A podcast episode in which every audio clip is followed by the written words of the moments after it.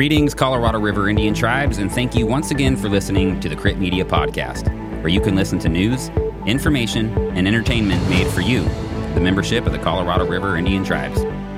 My name is Dusty Waddell, and I'm here today putting together a special edition episode of the podcast as a result of the August 2nd roundtable meeting between Crit Tribal Council and United States Senator Kyrsten Sinema. Amidst everything that was going on down at the chambers this morning, I was able to sit down for a moment with the senator and ask a few questions about today's roundtable discussion with Tribal Council. This morning's meeting was open to the CRIT community to sit in on and, and listen, but if you weren't able to make it, hopefully this helps get you up to speed.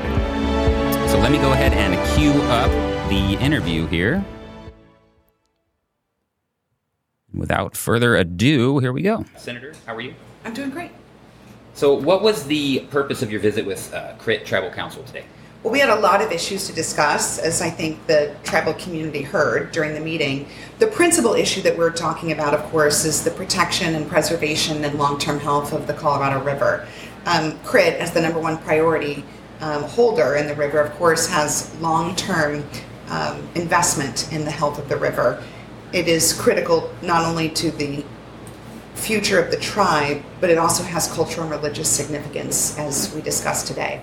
We also discussed other issues um, where uh, I, as Arizona senior senator, have tried to work in partnership with CRIT to help um, to help the future of the community. Issues like broadband, um, the passage of NAHASDA, which is the Native American housing uh, legislation. Um, brought, let's see, broadband issues, um, a raise grant that will help repair roads.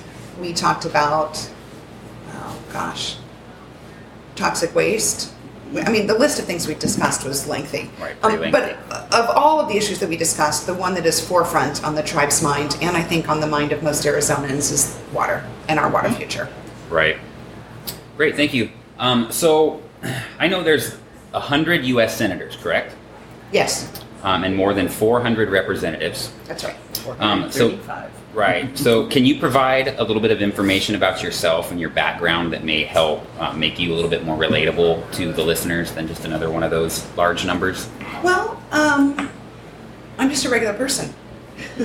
I think a lot of people don't think of their elected officials as regular people, but you know, I'm I was born and raised in Tucson, Arizona. Um, like many members of the community uh, here in rural Arizona, I faced difficult times as a child. My family was homeless for a number of years.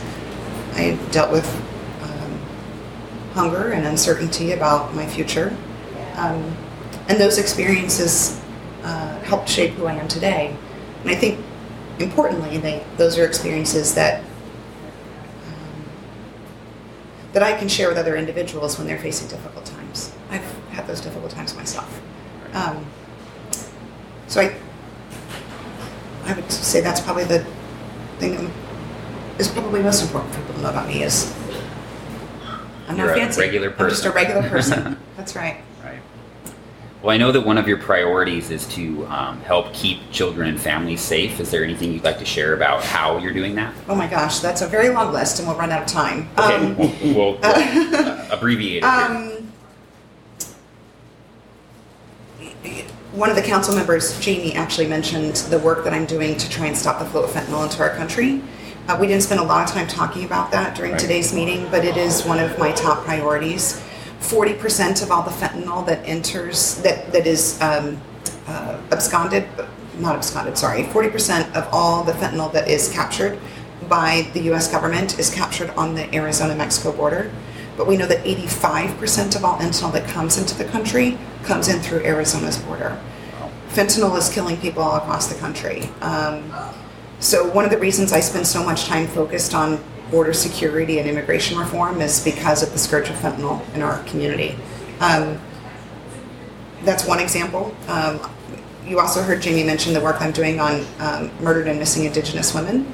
That is a continued issue that we face. Um, I helped negotiate the reauthorization of VAWA, the Violence Against Women Act, in recent years. Um, we have invested more money, effort, and create stronger laws to help protect uh, women um, and to hold perpetrators accountable for violence against Native women. Um, last year, I authored and passed a bill called the Bipartisan Safer Communities Act, which, um, amongst other things relating to gun violence, closed the boyfriend loophole for the first time in our country's history.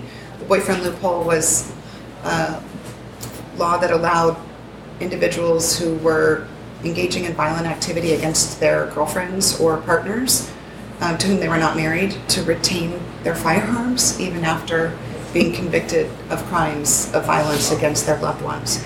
Um, I got that fixed last year. I'm really incredibly proud of that. Very good. And invested $15 billion into mental health programs that are now being kind of just now starting to fan out throughout the country that will help address the roots of violence. So those are a couple key things. Great. Well, thank you. Um, and I know you're super busy. We've got people buzzing around here right now. Um, before you get back to your schedule, is there a message or anything you'd like to share with the CRIT community before you go? You know, I mentioned this during the meeting today, but um, uh, folks in Arizona have known me for about two decades, which is how long I've been serving in different capacities at the state legislature and then later in the House and now the Senate in the United States um, Congress. But um, I am firmly committed to sovereignty. I believe in tribal sovereignty, and I view CRIT as a critical partner in the work that we're doing together to um, protect and preserve what makes our state and the CRIT community so special. Um, so, I guess my key message would to say um, we're partners, and I'm grateful for that. Well, there you have it. I hope that uh, if you had intended to attend this morning, or if you were just interested in what was discussed, that this provides a little bit of insight uh, into what was talked about. I will be sure to include a, a full write up on the uh, roundtable discussion on Crit Media Online, so be sure and uh, check that regularly for regularly updated news. Um, and as always, make sure you follow the Crit Media Department on Facebook. Have a great rest of your day and stay tuned for more on the Crit Media Podcast.